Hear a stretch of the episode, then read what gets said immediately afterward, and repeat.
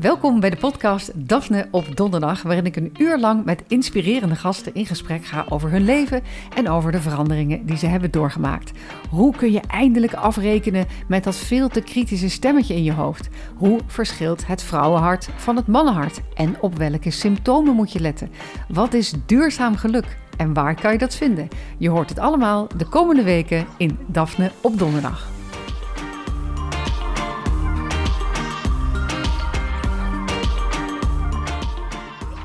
Welkom bij de podcast Daphne op Donderdag. Ik ben Daphne Dekkers en vandaag is bij mij te gast een vrouw die in zowat alle succesvolle Nederlandse tv-series heeft gespeeld, zoals Baantje, Westenwind, Vrouwenvleugel en Flikken Maastricht. Ze is ook auteur en romanschrijver en de laatste tien jaar is ze heel succesvol als coach en therapeut in angstproblematiek.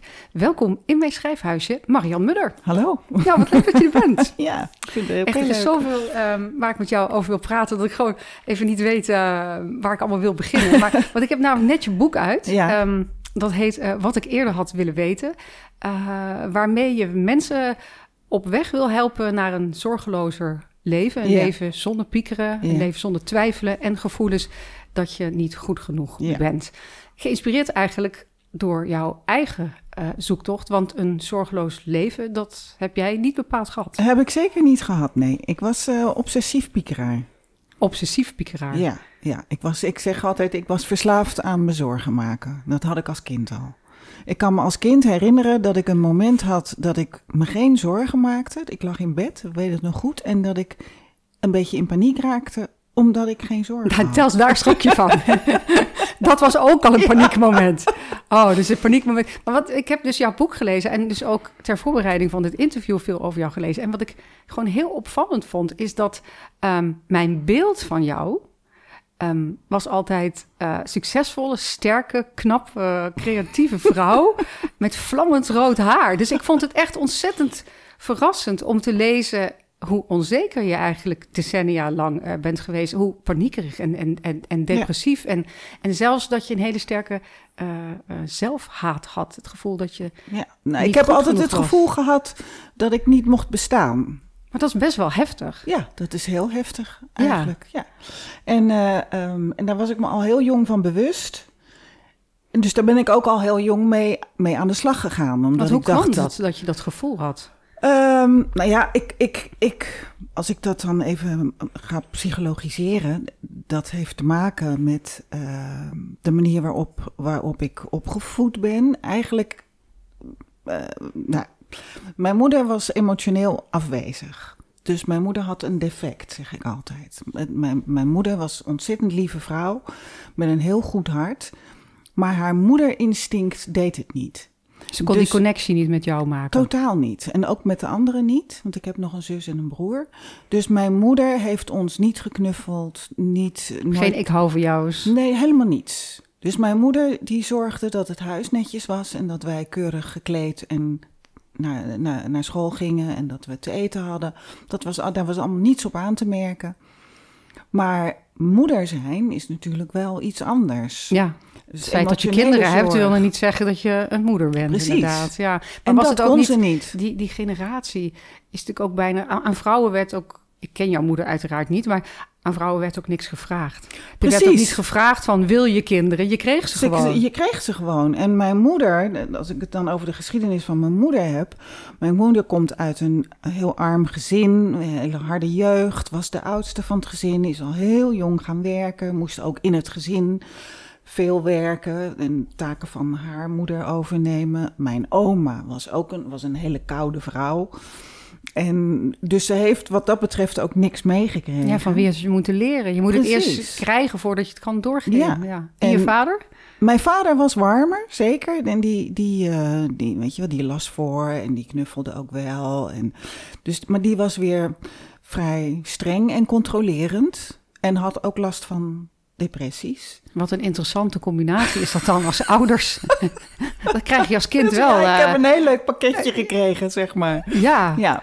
Jeetje, op je 26e ging je eigenlijk voor het eerst al in Ja, therapie. ik had al vrij snel door, want ik ben heel jong gaan samenwonen. Nou, in een relatie kom je natuurlijk alle, al, al, al die dingen meteen tegen. Dus ik had al heel jong door van, ja, er klopt iets niet. Dat moet anders kunnen. En uh, dus ik ben heel jong al in therapie gegaan. En dat is een uh, hele lange zoektocht geweest, waar ik ook een boek over geschreven ja. heb. En, uh, ja, sofa-sessies. Sofa-sessies, ja. En, uh, en uiteindelijk, uh, lang verhaal kort, uh, ben ik eruit gekomen. En ik ben nu vrij en blij, zeg maar. Ja, je komt heel erg rustig, zelfverzekerd ja, dat, dat, over. dat ben ik nu ook. dat ben je nu ook. Ja, Ja. Ik, piekeren doe ik niet meer. En ik, ben, ik, heb, ik heb innerlijke rust gevonden. Ja, ik ben, ik ben zo benieuwd naar wat daar de sleutel van is. Want ik denk dat veel mensen die nu zitten te luisteren, tell me more. Ja. In een interview met Nouveau las ik van jou en dan zei je... kinderen nemen onbewust de patronen van hun ouders over. Maar werkt dat altijd zo? Want ik vraag me af, ik, je, je, ouders kunnen een voorbeeld zijn, maar ook een schrikbeeld. Dat je denkt, maar zo ga ik het in ieder geval niet doen. Of is het ja, zeker. Ik denk, ik denk dat, dat als je. Uh, dat er ook. In, in mijn geval heb ik zeker dingen gezien waarvan ik dacht: dat ga ik niet doen, dat ga ik anders doen. Maar patronen heeft meer te maken met hoe je met stressvolle situaties omgaat. Ja. En dat is een onbewust proces. Dat neem je onbewust over van je ouders. Want je had het ook niet geleerd. Nee. Hoe je positief naar jezelf kon kijken. Dus Nee, je ouders gaven helemaal- jou niet het gevoel dat je er mocht zijn. Nee. Maar echt niet. Nee. Weet je hoeveel mensen ik hier in deze podcast heb die dat hebben? Ja. Dat is toch dat zeker mensen heel- van een bepaalde leeftijd. Die Ja. hebben best wel... Want Ik heb natuurlijk ouders, ouders. die de oorlog hebben meegemaakt. eh, weet je wel, we komen uit Rotterdam, het bombardement. Dus eh, het, het waren ook mensen die, die eh, eh, uit een harde tijd komen. En natuurlijk de wederopbouw die daarna kwam. Dus het was gewoon heel hard werken. Het is ook een soort generational pain. Dingen die alsmaar van generatie op generatie Ja. worden doorgegeven... tot er iemand is, zoals jij, die op een Ja. gegeven moment zegt... hier stopt het. En ja, maar dat heb ik letterlijk gezegd. Bij Ja. mij stopt het. Hier stopt het. Ik, ga het ik ga het anders doen. Ik moet wel zeggen dat ehm, eh, hoe ouder ik word, en ik heb ook eh, dat gezien bij vriendinnen van mij die dezelfde leeftijd hebben, ik ga wel met meer compassie ook naar mijn eigen ouders kijken. Ja. Omdat, kijk, ik ben zelf ook niet de perfecte ouder geweest. En ik, eh, ik heb als tiener ontzettend in de clinch gelegen, bijvoorbeeld met mijn vader. Maar hoe ouder ik word, je leert toch anders kijken, met, met meer compassie. Dat je denkt, als ze anders hadden gekunnen, hadden ze anders gedaan. Absoluut. Ja, ik heb natuurlijk ook, ik ben ook wit heet geweest op mijn ouders jarenlang. Ligt echt aan hun. Ja, ik heb, ze hebben echt wel wat te stellen gehad met me. Maar, maar in, in, in de, in Uiteindelijk de, ligt de oplossing bij jou. Natuurlijk. Je, moet, je hebt er helemaal niets aan om, om te wijzen naar je ouders. Uiteindelijk, weet je wel, komt, natuurlijk zijn er dingen gebeurd in je jeugd. Ehm, waardoor je misschien niet helemaal goed zo functioneert. Die zoals niet je hebben bijgedragen willen. aan de feestvreugde. Precies. Maar er komt een moment dat je daar zelf verantwoordelijk voor bent. Ja. En als dingen dan niet bevallen, heeft het heb je er helemaal niks aan om naar anderen te wijzen. Dan moet je naar jezelf Moet je bij kijken. jezelf zijn. Want je kan niets anders veranderen dan jezelf. Exact. Ik zeg altijd, je kan niet de wind veranderen, maar wel de zeilen. Maar wel de zeilen bijzetten, ja. Ik las toevallig vanochtend eh, op Instagram komen wel eens van die tekstjes voorbij. En eh, in het Engels eh, kwam ik zo'n tekst tegen vanochtend. eh, achter een depressie zit vaak een ongelofelijke berg aan onderdrukte woede. Ja, Was dat bij jou ook zo? ik denk, nee. Ik denk, bij mij was het meer verdriet. Ik, ik, ik- ben eerder geneigd om te zeggen dat er heel veel verdriet zit bij depressie. En een depressie wijst er ook wel op dat, dat je ziel, of wat, wat dan ook, dat vind ik altijd een beetje lastig. Ehm, dat je systeem, zeg maar, zegt: Ik wil het zo niet ja, meer. maar Ik is boosheid niet ook anders." een vorm van verdriet? Er zit verdriet onder. Onder boosheid zit bijna altijd verdriet onder. Ja. Dus je wordt boos Pijn. omdat je verdriet hebt. Want ons, ons hele overlevingsmechanisme is eh, heel erg complex. Als we het één voelen, dan schieten we in een emotie en daar worden we dan weer boos over. En dan gaan we onszelf weer afwijzen omdat we boos zijn. Dus dat kan heel erg een complex gebeuren zijn. Maar uiteindelijk gaat het over de pijn van niet goed genoeg zijn. Ja. Bijna altijd. Dat niet goed genoeg zijn, eh, dat, dat hoeft niet alleen maar uit je opvoeding te komen. Al heb ik gemerkt dat bij veel mensen daar wel het, het, het zaadje is gekiemd, eh, zeg maar.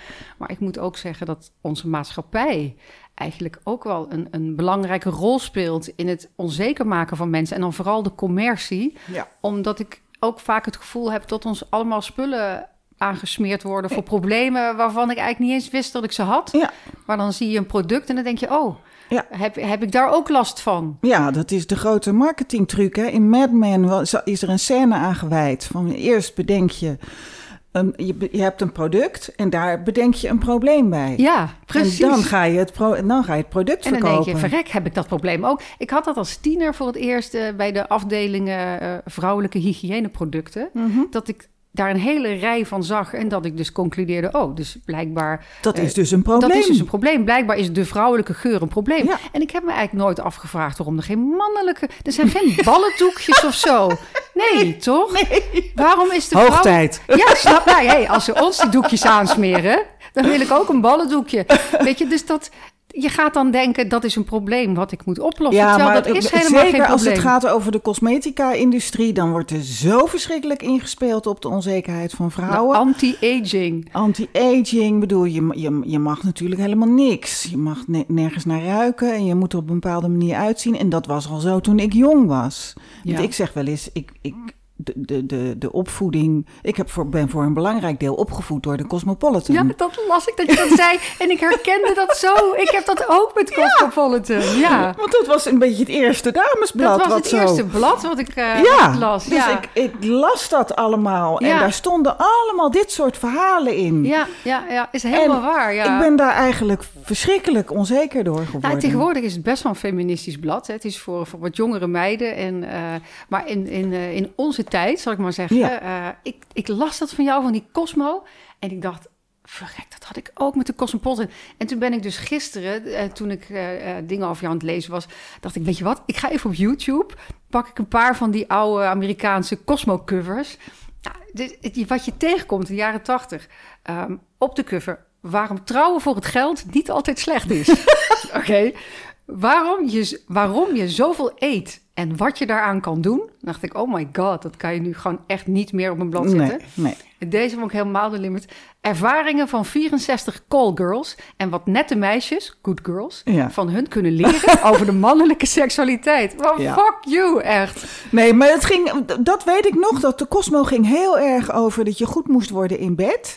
Ja. Wat en technieken al- kreeg je allemaal. ja, wat eh, natuurlijk al impliceert dat je het niet kan. ja, en dat het jouw taak is ook. En dat het jouw taak is. En Ja. dat je er moet zijn voor de man. Het was helemaal. ehm, dat je, dat je, eigenlijk werd je, werd je verteld dat je in dienst moest zijn van de man. Want je moest mooi zijn voor de man. Maar het ging ook En, steeds over je defecten. Het werd wel met Ja. een heleboel eh, feminisme toen al gebracht. Maar uiteindelijk ging het allemaal over defecten van de vrouw... waar Ja. zij dan voor jou de oplossing hadden. Ja. Dus ik dacht, ik pak even een Cosmo erbij van deze maand. En daar staat op de cover de opkomst van misogynie op TikTok. Dat ik dacht, hm, ze zijn wel bijgedraaid. Ja, zeker. En het werd tijd ook. Dat werd zeker tijd, ja. Voordat we van callgirls moesten leren wat we onze man aan moesten doen. Ja, Maar goed, jij ging dus eh, eh, eh, jarenlang, om niet te zeggen decennia lang, door met allerlei therapieën om van je angsten en onzekerheden af te komen. Waarom bleef je daar maar in geloven in die therapieën? nou, dat, is, dat, dat deed ik niet alleen maar omdat ik een probleem had, zeg maar. Dat deed ik ook omdat ik een mateloze interesse heb in psychologie en in de mens En zich. leren over jezelf. misschien? Ja, en in leren over jezelf en, en mezelf ontwikkelen. Dat is wel iets wat mij heel erg boeit. Anders kan ik zo'n boek niet schrijven. precies. En ehm, dus dat zat er altijd al in. Toen ik, toen ik begon met spelen, heb ik een tijdje in zo'n, in zo'n een tijdje in limbo gezeten. Van wat ga ik doen? Ja, Word ik kok? Word ik psycholoog?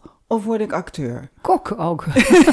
kok, wat doet die kok daartussen? Nou, omdat ik gek ben op koken. En ook vooral op eten, maar ook op koken. ja, Dus ik nou heb ja. een tijdje in een restaurant gewerkt Oh, dat is ook wel heel leuk. Ja, Ja. dus nu ben ik hobbykok en, eh, en, en ik ben eh, psycholoog en acteur geworden. Dus ik doe het alle drie. Uiteindelijk is het allemaal geluk. Maar je hebt dus, ondanks dat je eh, echt jarenlang heel slecht in vel hebt gezeten, veel depressies had, veel paniekaanvallen, heel erg aan jezelf hebt getwijfeld, heb je wel altijd diep van binnen geweten, er is een beter leven. Ja, ik Ook heb voor mij. altijd geweten, dit, moet, dit kan niet de bedoeling zijn. Nee. Ik, ik, ik kon niet geloven dat, dat wij hier op aarde zijn om je zo te voelen. Ik dacht, dat, dat, dat maak je mij niet wijs. Ik, misschien heb ik... eh, eh, ik ben helemaal niet gelovig opgevoed, maar misschien dat ik toch ergens iets van het goddelijke heb opgepikt. Want ik bedoel, ik ben niet gelovig in de zin van christelijk of zoiets. Maar ik geloof wel in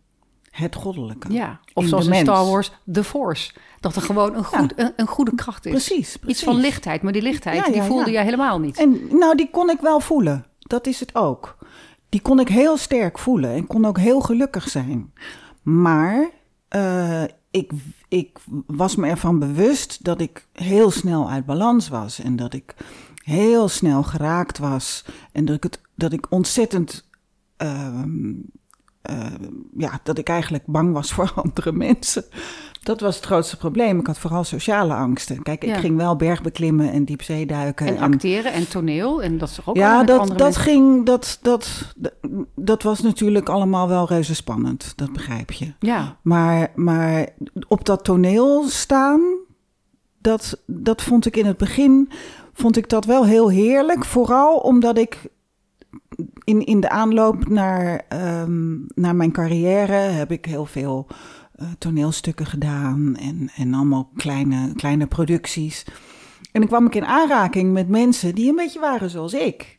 Maar natuurlijk allemaal men- mensen die een beetje gek waren en die heel onzeker waren. zijn er en, veel acteurs eh, onzeker? Ja, En is dat dan misschien omdat je dan ehm, een andere rol mag spelen? Een andere rol dan jezelf? Ik denk wel dat dat helpt. Even dat, niet jezelf zijn. Ik denk dat het helpt dat je, dat je je even, dat je even.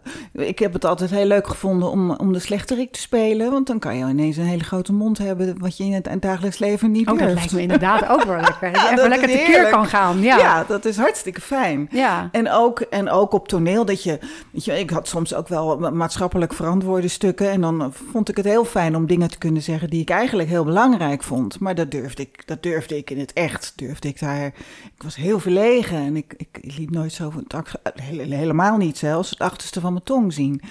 Het blijft me Ehm, echt wel intrigeren dat het eh, acteerberoep eh, veel mensen aantrekt die eigenlijk verlegen zijn en die eigenlijk niet goed voor zichzelf durven opkomen. En dat het acteren is, trek je toch gewoon een beetje een andere jas aan. Ja, maar letterlijk natuurlijk. Ja. Ja. En, en het- het kan ook ontzettend fijn zijn om letterlijk een pruikje op te doen en een kostuumpje aan.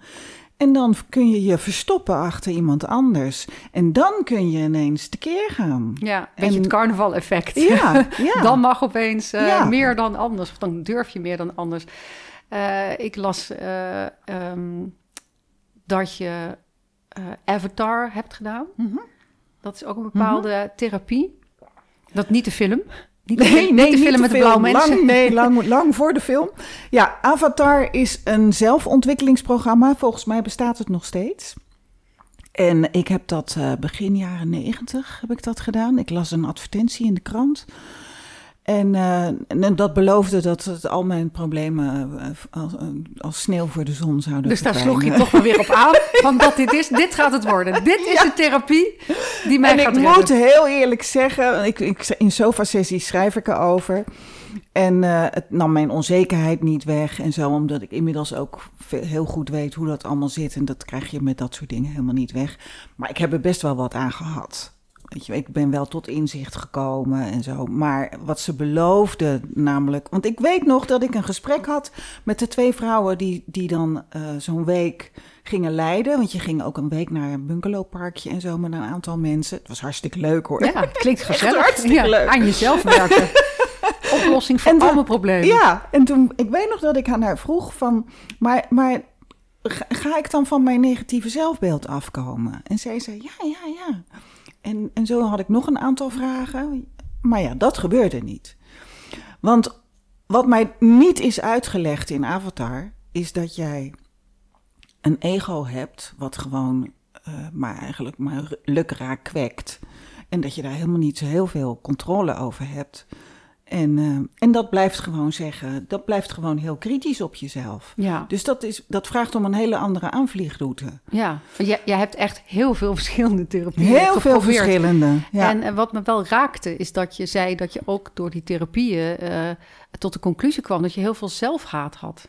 nou, daar kwam ik bijvoorbeeld bij Avatar achter. Ja, ik vind zelfhaat echt een best wel sterk woord. Ja, ik ook. Maar ik kan wel zeggen dat dat bij mij wel aan de hand was. En Want wat haatte was, je dan zo aan jezelf? Nou, eh, Zal ik het heel Volgens mij wil je eerlijk- zeggen alles. Nou, nou, dat is niet waar. Nee, ik vond, ik vond bepaalde dingen aan mezelf, aan mijn uiterlijk, die, daar kon ik nog wel enige waardering voor opbrengen. Maar het ging vooral over mijn innerlijk. Ik Ja. vond, ik zal, ik zal de anekdote vertellen. Avatar gaat over affirmeren.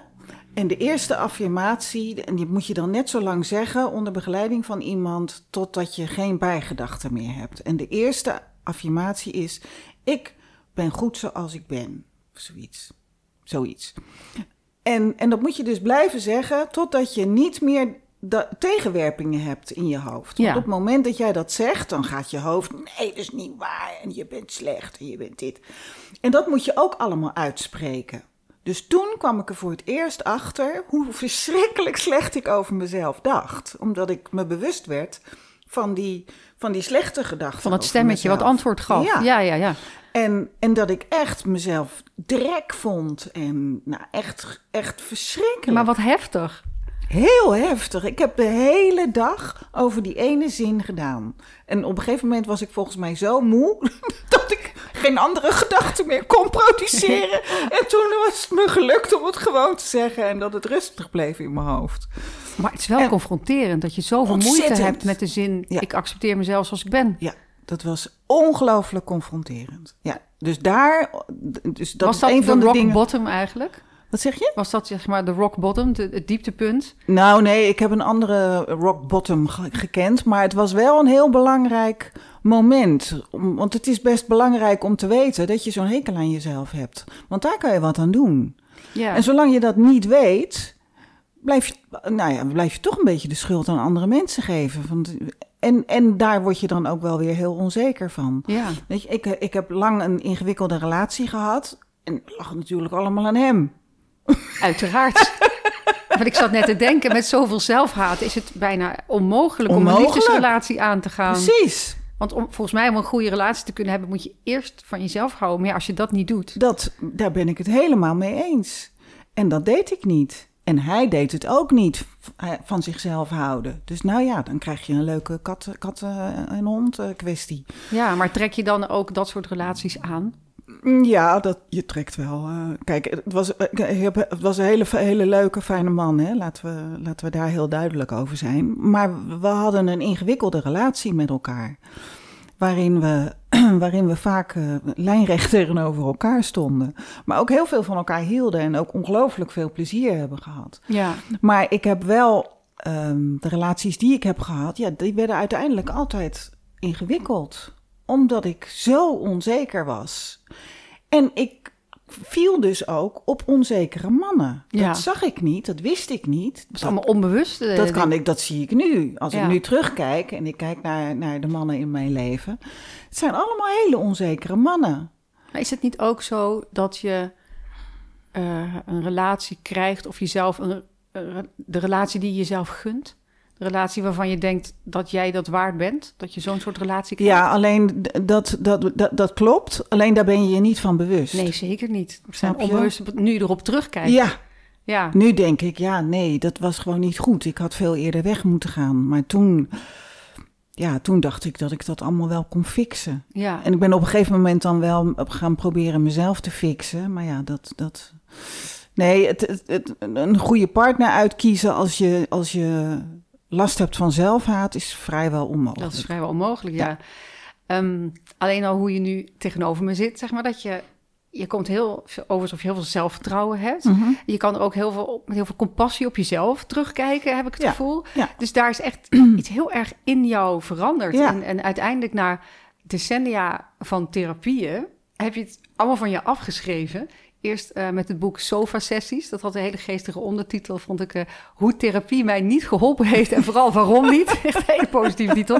Eh, en daarna met deze bestseller, Wat ik eerder had willen weten. Ja. En eigenlijk in deze boeken ehm, lezen we jouw zoektocht eh, naar een lichter en, en zorgelozer leven. En zeker in dit laatste boek, wat ik eerder had willen weten, lijkt je de sleutel te hebben gevonden. Wat is de sleutel? De sleutel. Nou, de sleutel is eh, eh, ten eerste theorie. Gewoon een aantal dingen weten. Een negatief zelfbeeld is een overlevingsmechanisme. Dat ontstaat in de jeugd op het moment als er een kind zit anders in elkaar dan een volwassene. Wanneer een kind iets vervelends meemaakt, uh, dat hoeft niet per se op het kind gericht te zijn, maar bijvoorbeeld als de ouders ruzie hebben, heftige ruzie, of als er vervelende dingen in het gezin gebeuren, dan voelt zo'n kind daar, zich daar verdrietig over of heeft stress. Kinderen zijn toch een soort spons eigenlijk, Totaal. die alles in die voelen alles, ja. die zien alles. En die denken dat alles hun schuld is. En die gaan denken dat het hun schuld is. Dus als een kind zich slecht voelt, gaat het denken dat het slecht is. Dat is de basis van een negatief zelfbeeld. En later, als je ouder wordt, dan komt dat ego erbij en dan ga je daar allemaal woorden aan geven. En dan ga je bij alles wat er gebeurt, als je stress ervaart, ga je denken dat je iets niet goed gedaan hebt. Ga je terug naar dat kind eigenlijk. Ja, precies. Wat ik heel uh, veelzeggend vond, echt op een van de allereerste pagina's, volgens mij pagina 2, schrijf je uh, stressfactor nummer 1 is zelfkritiek. Ja. Uh, dit boek gaat niet over jezelf verbeteren. Het gaat erover hoe je jezelf kunt accepteren zoals je bent.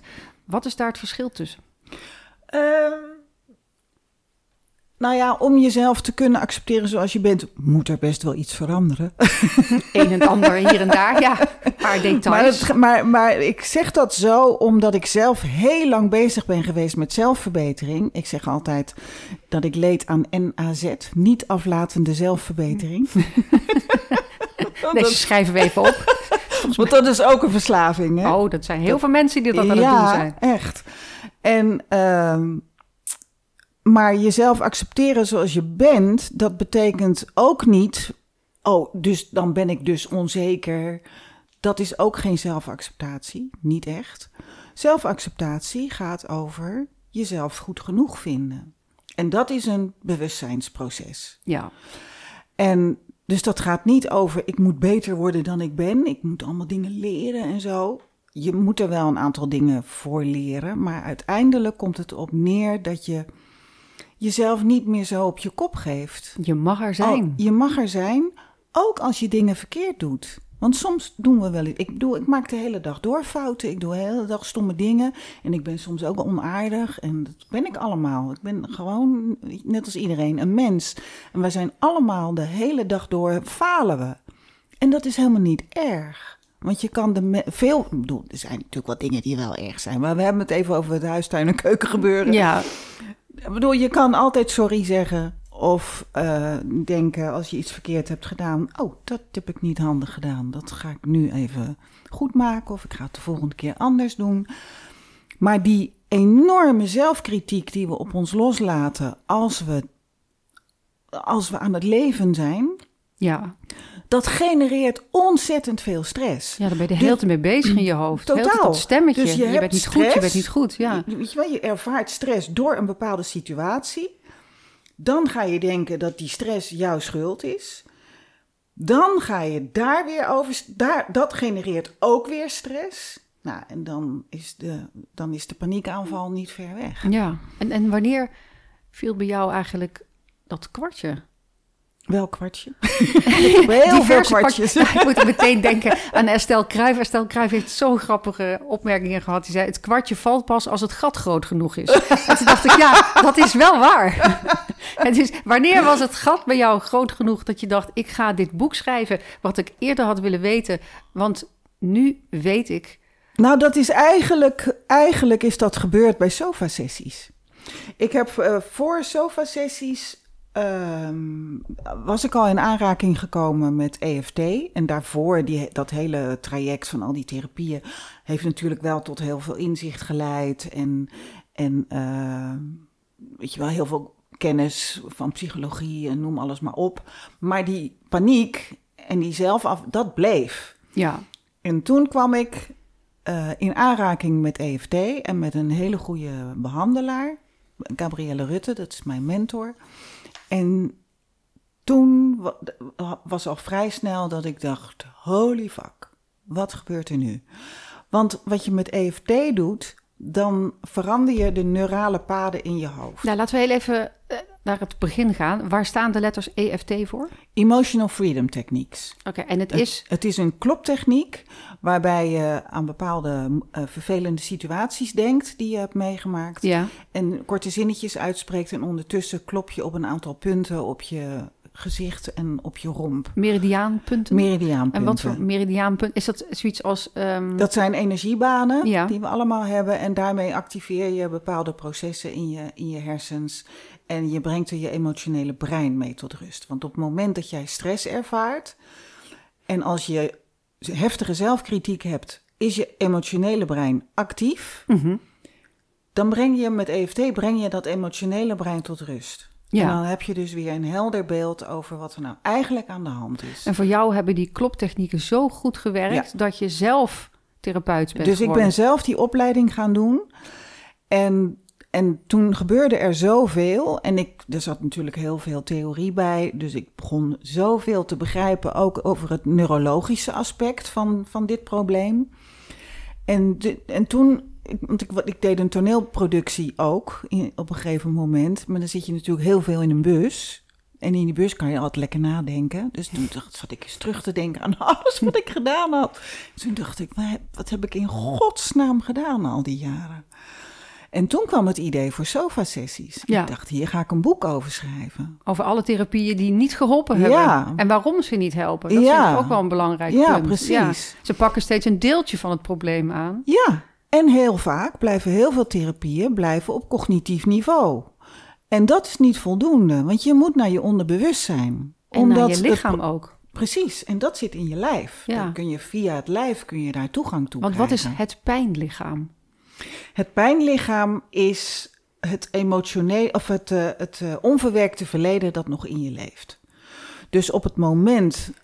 is, er bestaat zoiets als oude pijn, verdrongen pijn. Dus je hebt dingen in het verleden meegemaakt. Dat wordt in je zenuwstelsel opgeslagen bij wijze van waarschuwing.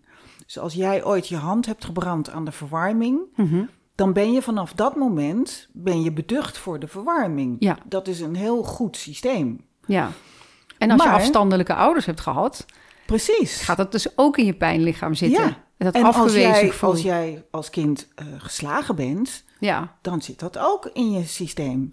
Dus daardoor kun je van allerlei dingen bang worden, wat je heel erg kan belemmeren in, in het leiden van je leven. En dat moet je oplossen. Dat moet je loslaten. En, dat, en die oude pijn, die behandel je met EFT.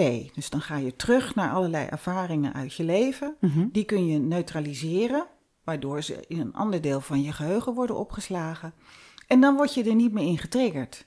Ik heb gelezen dat dat ook echt wetenschappelijk bewezen is, dat het werkt. Ja, dat klopt. Ja, Ja, want En- mensen kunnen nu misschien aan het luisteren zijn en denken, klop op mijn lijf. klopt. Op, ja, want, ik heb, ik, laatst had ik een, een filmpje gepost dat ik inderdaad zo aan het kloppen ben. En dan er zijn heel veel mensen die zeggen, oh, interessant. Maar er zijn natuurlijk altijd mensen die zeggen, nou, wat belachelijk is dit. Je bent van lotje getikt, je zit jezelf te tikken. Ja, maar ja, dat is prima. Maar het- maar- Die zitten nog in hun eigen pijnlichaam. Ja, nee, maar het, dat is... eh, Wat ik ook wel interessant vond ja. trouwens, wat is het verschil tussen pijn en lijden? Eh, pijn is een, eigenlijk een, een, een kort moment waarin je geraakt wordt. En het, en, en het is. ehm, eh, het, gebeurt eigenlijk heel erg in het hier en nu. Dus als jij nu nu iets heel naars tegen mij zegt, dan kan ik een pijnscheut voelen.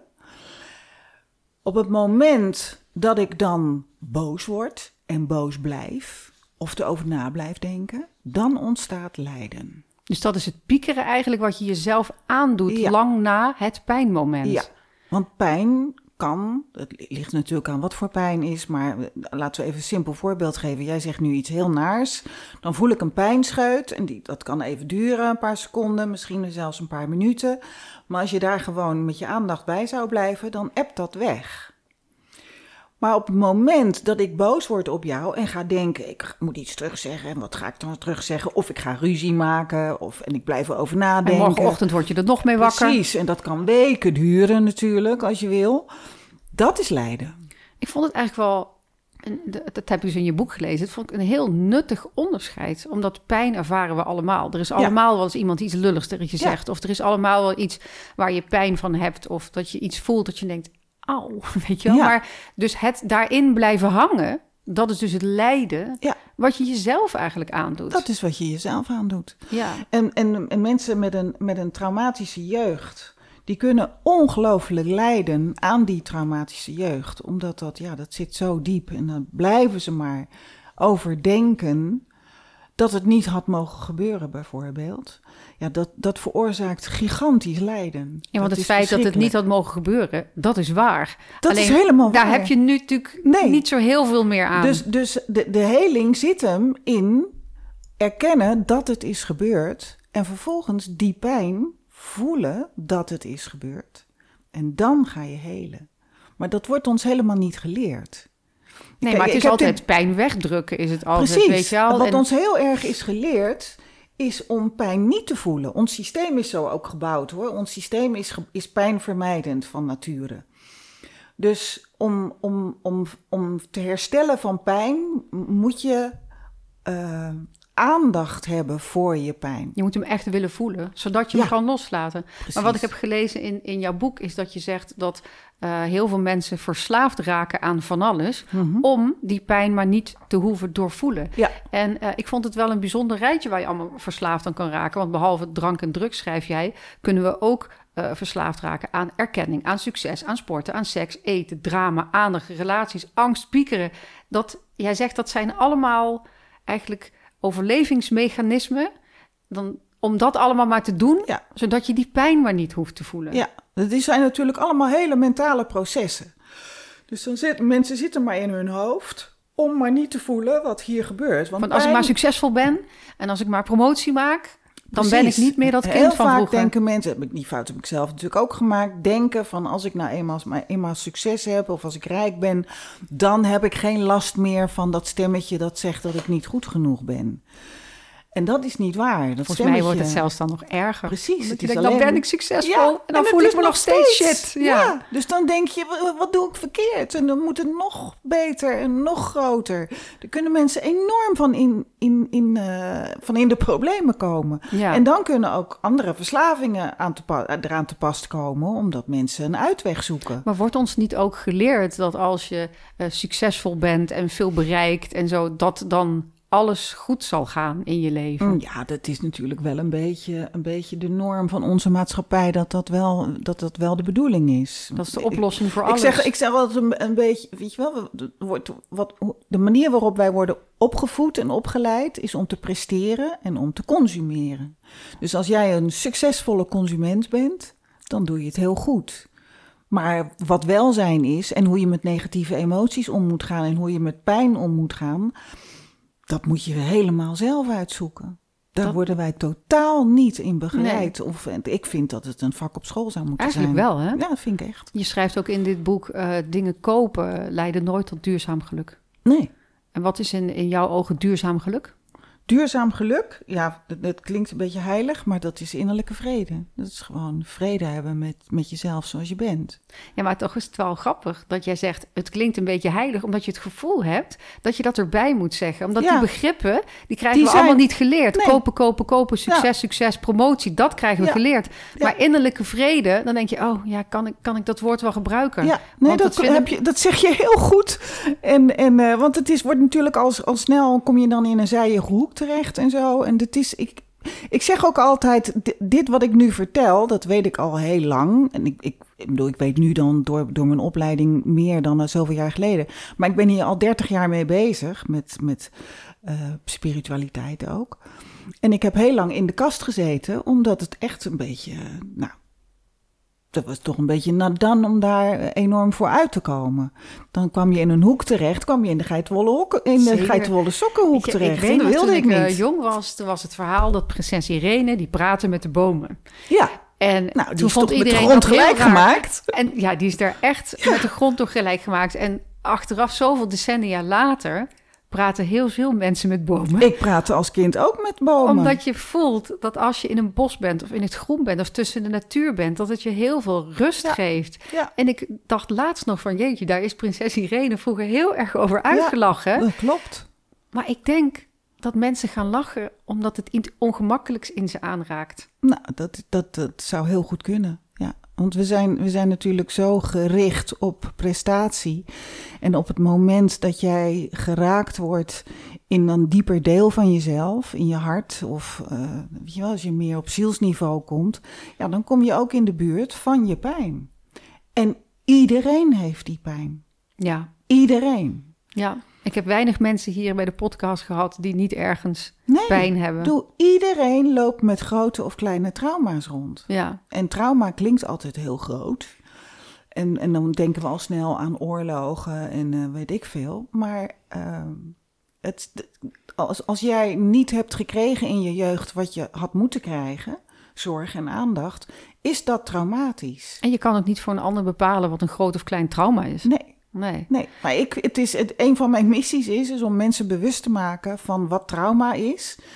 En dat ze last hebben, dat als ze last hebben van, van paniek, angst en zelfkritiek, dat dat met een onderliggende pijn te maken heeft. En En, dat- dat... je die pijn, dat je daar wat aan kan doen. Ja. Wat ik, waar ik echt wel van opkeek eh, in jouw boek is dat je schreef dat eh, wanneer je wordt afgewezen, op welke manier dan ook, dan doet dat in je brein hetzelfde gebiedje oplichten als dat je letterlijk met een mes in je rug zou worden gestoken. Ja. Dus afwijzing levert echt bij mensen fysieke pijn enorme, op. enorme pijn op. Dat is enorm pijnlijk. Dat gevoel van uit de groep vallen, daar zijn we doodsbang voor. doodsbang. Dus, dus het is, dat vond ik zo verhelderend om te lezen, omdat ik mezelf daardoor niet meer kwalijk nam dat ik zo bang was om afgewezen te worden. Het is, het is letterlijk Want je het is- eigen brein. Ja, het Ja. is echt fysiek heel pijnlijk. Mijn hart is een keer heel erg gebroken.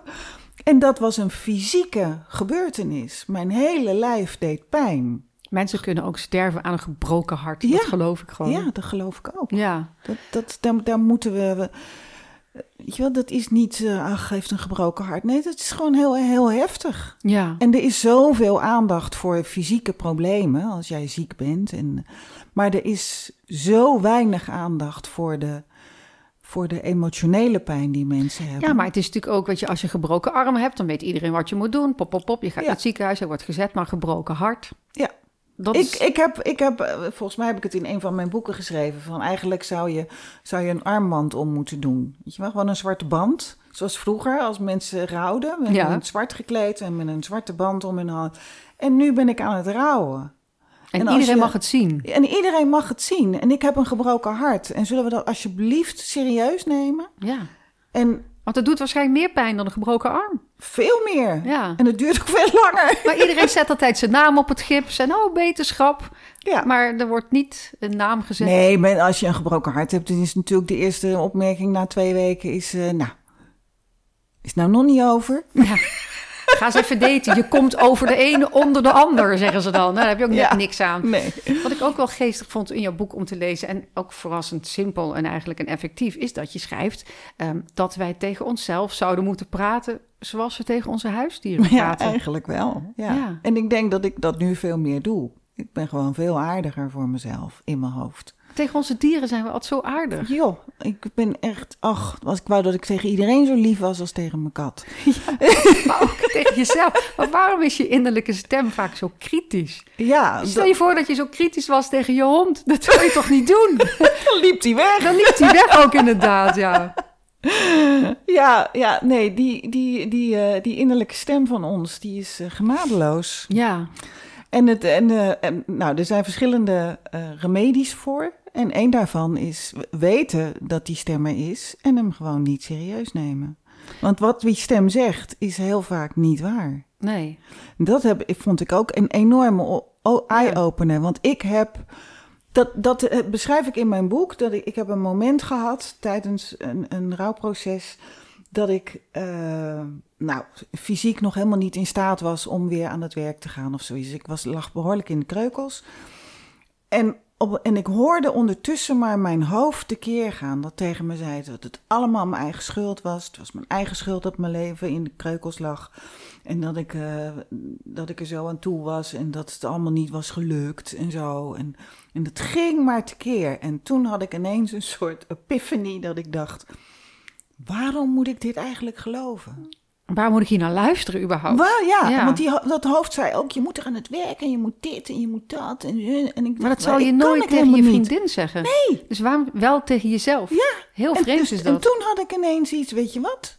Toen en heb ik letterlijk heb ik, heb ik gezegd, ik neem een sabbatical van mijn hoofd. Ja, heel goed. Dus toen heb Ja, ik, Ik neem vrij van ik dat neem stemmetje. vrij van dat stemmetje. Ja. Ik ga gewoon even een paar weken niet doen wat dat stemmetje zegt, want ik word helemaal gek. Hm. En, dat, en dat, ja, dat, toen is mijn herstel begonnen. Ja, in je boek, uh, wat ik eerder had willen weten, kom je met allerlei oplossingen. En um, een van de eerste is meditatie en mindfulness. Ja.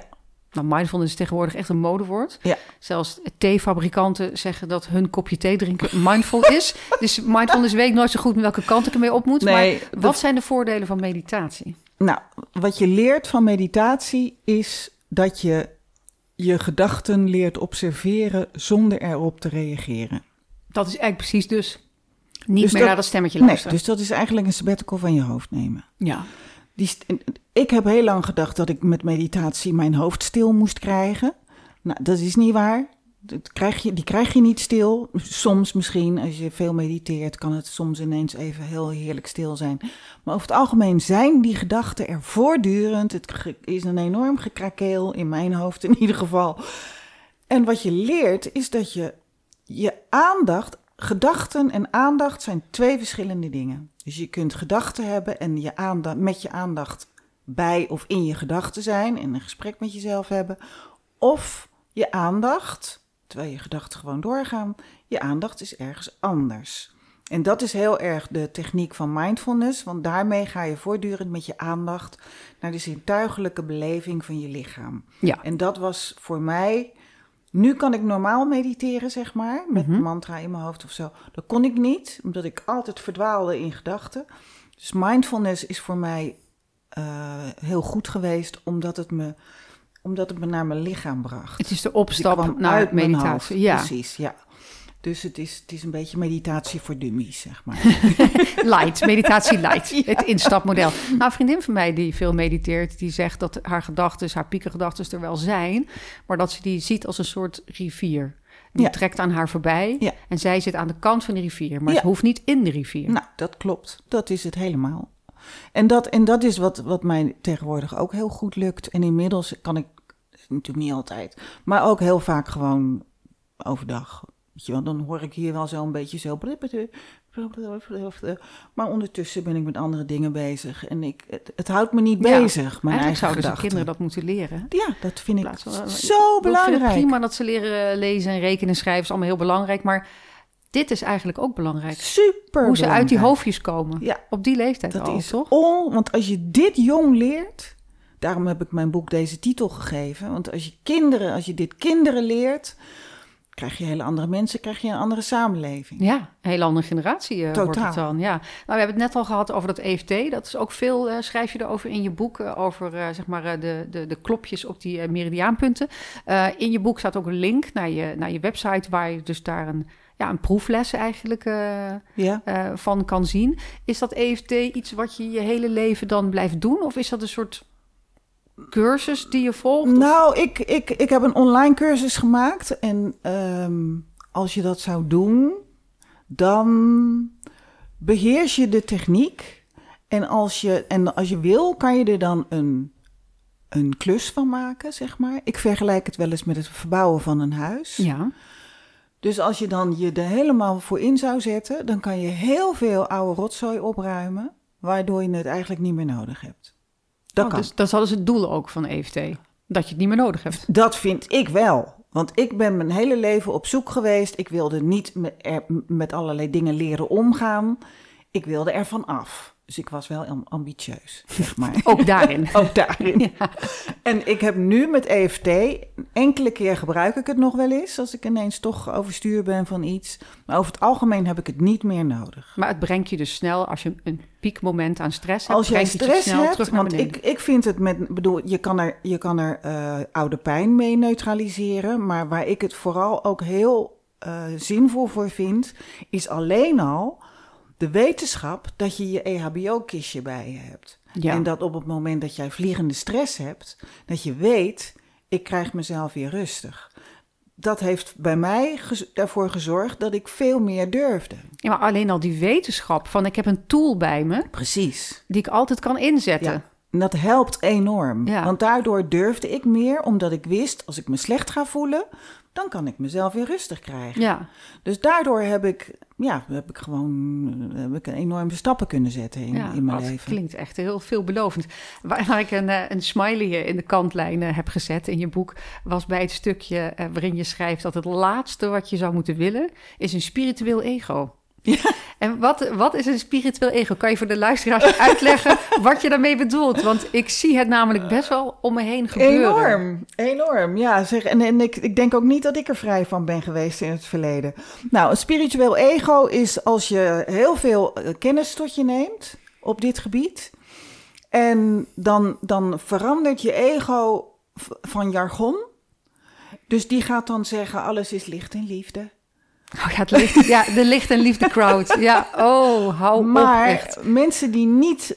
Kijk, als je Het krijgt werkelijk. iets moralistisch, krijgt het. het krijgt iets moralistisch, maar dan krijg je ook deze zwevende, zwevende mensen. Want die gaan boven hun probleem zweven. Dus het probleem is die oude pijn, dat trauma wat er zit, wat iedereen heeft.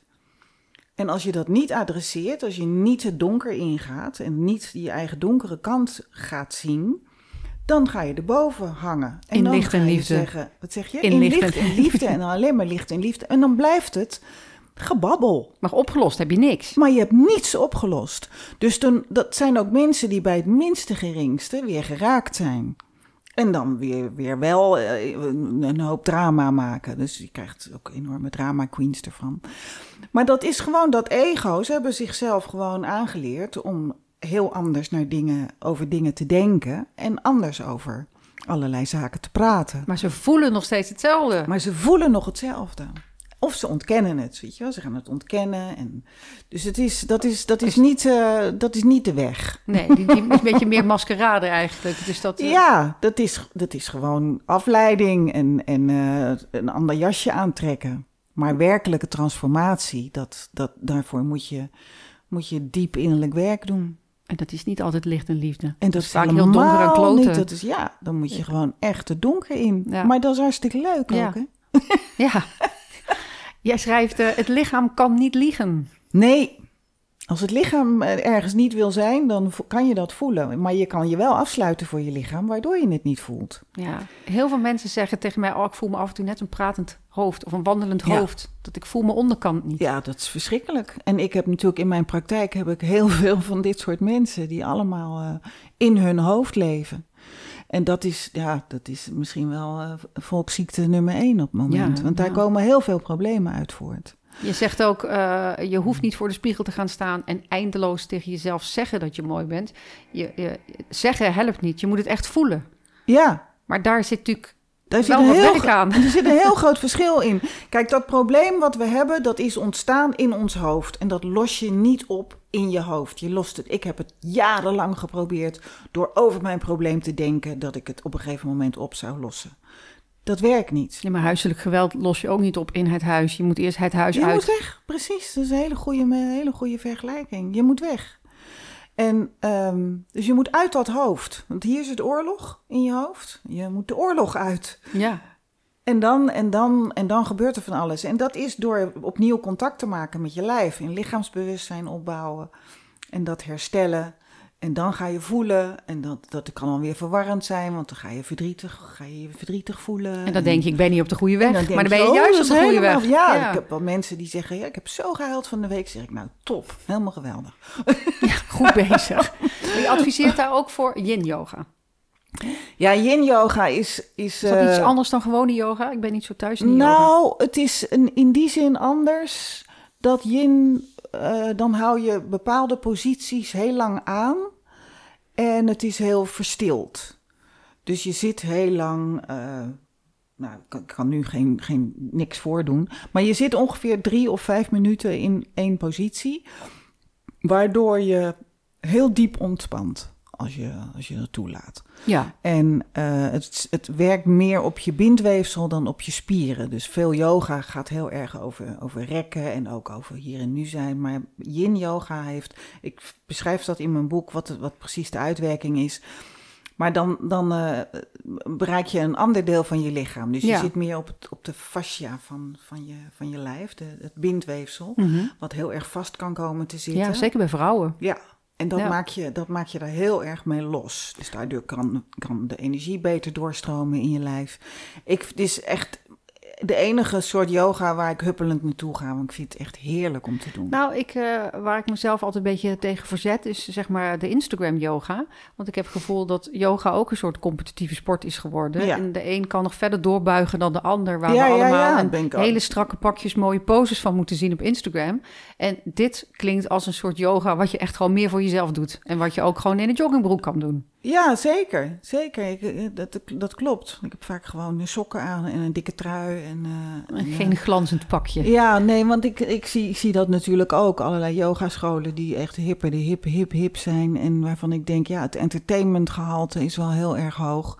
En dat heeft eigenlijk niet zoveel met yoga te maken. Daar is dat spirituele ego weer. Precies. Ja. Wat ik ook heel mooi vond aan het boek, ja, het lijkt of je hele boek aan het citeren bent, maar ik vond, ik vond het echt een, eh, ik vond het echt een, een, een goed boek wat je hebt geschreven. Eh, je zei, eh, mijn levensstijl is voedend geworden in plaats van dempend. Ja. Dus het heeft ook ehm, goede voeding en goed voor je lichaam zorgen. Dat draagt ook bij Het is super aan belangrijk. Op het moment dat jij je lichaam beter gaat voelen, ga je ook veel beter voelen wat, wat goed en wat niet goed voor je is. Dan Mhm. ga je ook voelen dat je buikpijn krijgt als je iets. eh, ik heb heel toevallig bij wijze, echt door een noodgeval, een Big Mac gegeten van de week. Nog een noodgeval. Welk noodgeval ik had heeft jou- honger en we zaten op de snelweg en het was al Dan tien moet je uur. langs de McDrive. en, ik en heb uit een noodgeval een Big Mac gegeten. En degene met wie ik in de auto zat, die zat heel blij te kijken van... zullen we naar de McDonald's te gaan? Dus toen zei ik oké. En ik dacht, nou ja, Big Mac vond ik vroeger heel lekker. Nou, ik vond het echt heel vies, maar goed. Maar ik heb dan echt buikpijn. Dus, dus, dus mijn lichaam geeft meteen aan, zullen we dit niet meer doen? Te veel zout, te veel vet. Te- alles. En ehm, ik drink bijna geen alcohol meer. Want mijn lichaam zegt meteen, ik word meteen slap en ik wil me graag goed voelen en energiek. En dat lukt me niet met alcohol. Dus, dus mijn lichaam geeft heel goed aan, hier word ik blij van en dit vind ik minder. Dus ik ben veel gezonder gaan eten en, en eh, ik heb een hele, hele andere levensstijl ontwikkeld. Maar wat ik wel opvallend vond, is dat je schreef... van suiker word je somber. Dat kan. Dat Wat- kan wat zeker. Ja, dat heeft een enorme effect op je, op de neurochemische huishouding van je, van je brein. Oh ja? Ja, Ja, want bij suiker, weet je wel... eh, mensen eten natuurlijk bij verjaardagen een taartje... en mensen worden vaak vrolijk van suiker. Van, hé, hey, er is een lekkere taart of er is snoep. ja ik word ook heel vrolijk van suiker als ik er naar kijk. Want ik ben dol op taart. Ik, ben over, ik vind alles lekker. Maar dan incidenteel. Maar als ik er te veel van eet, dan, dan ik krijg ik, ik, nou ben ik ook eh, gevoelig voor suiker. Dus ik heb heel snel een suikerdip. En dan, kan ik ook, dan ben ik ook de volgende dag somberder. ja. Daar merk ik echt het verschil. Dus als je minder alcohol en minder suiker... zijn eigenlijk twee van de simpelste dingen die je kan Ja, doen... dat- om jezelf da- beter da- te daar, voelen. Daar doe je jezelf, daar doe je je brein een enorm plezier mee. En dan daar kun je echt, you, you light up als je, dat, als je dat laat staan. Letterlijk. Ja. Ik heb wel eens dan, probeer ik zo'n suikervrije week. Nou, dan krijg ik de eerste twee dagen zo'n hoofdpijn. Ja. Dan denk ik, jeetje, wat zit dat suiker, zit dat diep in? Want ik snoep ook veel te veel. Want als ik zit te schrijven, dan eet ik hele dozen drop leeg. Ja. dat is niet goed voor je bloeddruk. En niet, ik krijg er ook, hoe ouder ik word, ik krijg steeds meer een opgeblazen buik van suiker. Dus Ja. ik denk, ik lijk wel gewoon Ja, drie en maanden ik ben zwanger. er dol op. Ik bedoel, ik woon vlakbij een Italiaans restaurant en die hebben citroen ricotta taart die zo, Zo. lekker is. Terwijl je het zegt, Oh. denk ik al, oh, lekker. Ja, echt. Dus, oh. Ja, maar het gaat toch allemaal om de moderatie, zeg maar. Ja, dus dat, dat is alles met mate. Ja. Dus ik, ik doe alles nog, zeg maar. Maar, maar en bij noodgevallen de Mac. En in noodgevallen ga ik zelfs naar de McDonald's. Maar, maar nee, maar, maar wel veel en veel minder. Vroeger snoepte ik echt dagelijks heel veel. Ik, ik, vroeger had ik een half pond erop per dag of zo. En dan ook nog chocola. En, Maar dat kan eigenlijk gewoon niet meer. en dat, kan, dat kan niet. Dat, Zeker dat ook een- alcohol hoor. Ik, eh, ik heb ook nog een gesprek eh, eh, met Jacqueline van Lieshout. Eh, zij heeft een hele website over dat we minder alcohol zouden moeten drinken. Ehm, en alcohol, zeg maar boven de 50, is gewoon eigenlijk gewoon helemaal geen goed idee. Nee, maar dat voel ik ook. Ik, ik, ik drink echt al. En ik heb vroeger best, was, kon ik best stevig doorhalen. Want ik vind het allemaal heerlijk. Maar het gaat gewoon niet meer. Ten eerste omdat ik enorm van mijn nachtrust hou. Ja, en dat lukt dan niet zo goed. En ik slaap gewoon slecht als ik drink. En, en ik merk het de volgende dag. Ik merk dat ik de volgende dag minder energie heb. Ik ben een beetje cranky. Dus het, het kost me de kwaliteit van mijn leven. En dat is het me niet meer waard. Nee. En vroeger had ik dat denk ik ook, maar was ik me er minder van bewust. En ik ging vroeger, toen ik nog wat zieker was, zeg maar, eh, ging ik ook meer voor de instant fix. Dus als er dan een feestje was of we gingen uit eten, dan was het meteen, we gaan het gezellig hebben. Dan gaan we aan de wijn. Ja, ik wil en het nu leuk En hebben. Kom maar nu door met leuk die hebben. rosé. Ja. En nu ga ik veel meer voor de lange termijn. Ja. Als, ik, als ik nu een glas wijn drink, dan denk, neem ik er één, want ik wil me morgen ook goed voelen. Ja, ja, Dus dat is een hele andere een insteek. heel ander uitgangspunt. Ehm, wat ik ook interessant vond, is dat je adviseert: vat niks persoonlijk op. Ja, dat is heel lastig, hè? Dat is heel lastig. Ja, ja, nee, maar het is wel. Ik was dat lezen. Ik denk, het is natuurlijk wel waar. Dingen die mensen tegen jou zeggen. Want je zegt bijvoorbeeld, als iemand tegen jou zegt: Oh, wat ben je dik? Dat raakt je eigenlijk alleen maar als je dat zelf ook vindt. Als Ja. je dat zelf niet vindt, Dan is er niks aan de hand. Dan is er niks Denk aan de je, hand. wat zeg jij nou? Maar, ja, dus nee, eigenlijk. maar dat klopt. Maar ik, daar heb ik echt heel lang over gedaan. En ik vond het zo'n goeie. Want ik heb dit natuurlijk ook zelf ook in een boek gelezen. Ehm, heel vaak projecteren mensen hun eigen ellende op jou. waar dus- ze zelf mee zitten. Waar ze zelf Want mee jij bent dan hun spiegel. Precies. Dus als iemand iets onaardigs zegt, dan zit hij niet lekker in zijn vel. 9 van de 10 keer. En jij bent ook los. Dus als je dat los kan zien, als je kan zien dat de ander ook pijn heeft en daar compassie voor kan hebben, dan raken dat soort dingen je veel minder. Ja. Dan, dan, Het klinkt al zo logisch, maar het is best moeilijk. het is best moeilijk, ook omdat we inmiddels zo geconditioneerd zijn in de loop van ons leven, dat we gewoon van die triggers hebben, dat als iemand tegen mij zegt lelijke rooien, dan gaat er bij mij ook iets aan, zeg maar. Wat is van, dan van ben je vroeger gepest in Want je dat jeugd is, met je rode ja, haar? dat en dan, is van vroeger. en dan maar- drukken ze precies weer op die En dan knop. drukken ze, weet je, dan drukken ze dat pijnpuntje in. Ja, Maar op het moment dat, dat, je, dat je daar meer bewustzijn op hebt, op waarom de- dat de ander dat zegt omdat hij zelf ook pijn heeft en dat het niets met jou te maken heeft, dan wordt het al veel makkelijker om daar je schouders over op te halen. ja. Zelfverbetering zit in vrede sluiten met jezelf. Zeker, zeker. En ja, wat ik net al zei, niet zo ehm, jezelf niet zo op je kop geven. Dat is eigenlijk zelfliefde. Ik heb ook heel lang gedacht dat zelfliefde betekende dat ik mezelf heel fantastisch zou moeten vinden. Mm, Probeer het niet, want het lukt niet. En ten tweede krijg je dan, als het wel zou lukken, krijg je een ontploft ego. Word je waarschijnlijk een heel vervelend iemand voor andere mensen. Ja, van ik ben zo geweldig. Ja, ik ben echt heel ik heb geweldig. mezelf helemaal geaccepteerd in mijn geweldig zijn. Ja, dat is het ook niet nee, natuurlijk. dat is het ook Nee. niet. Nee, zelfliefde is nou, waar, waar we het net over hadden. Met jezelf omgaan, zoals je met je huisdier omgaat. Bedoel, als mijn kat iets omgooit, dan word ik niet boos. Dan zeg ik, hé, wat doe je nou? En dan zet ik die vaas weer recht, recht overeind en ik ruim het op. Dus dat moet eh, je ook tegen jezelf zeggen. Hey, wat doe je Ja, nou? En that's hey, it gewoon. nou? Ja. En al deze dingen, die ben je halverwege de 60. Ja. En al deze dingen heb je, die weet je nu. Die voel je nu. Ja, die had ik zo graag eerder willen weten. Ja, vandaar de titel Heel van graag. het boek.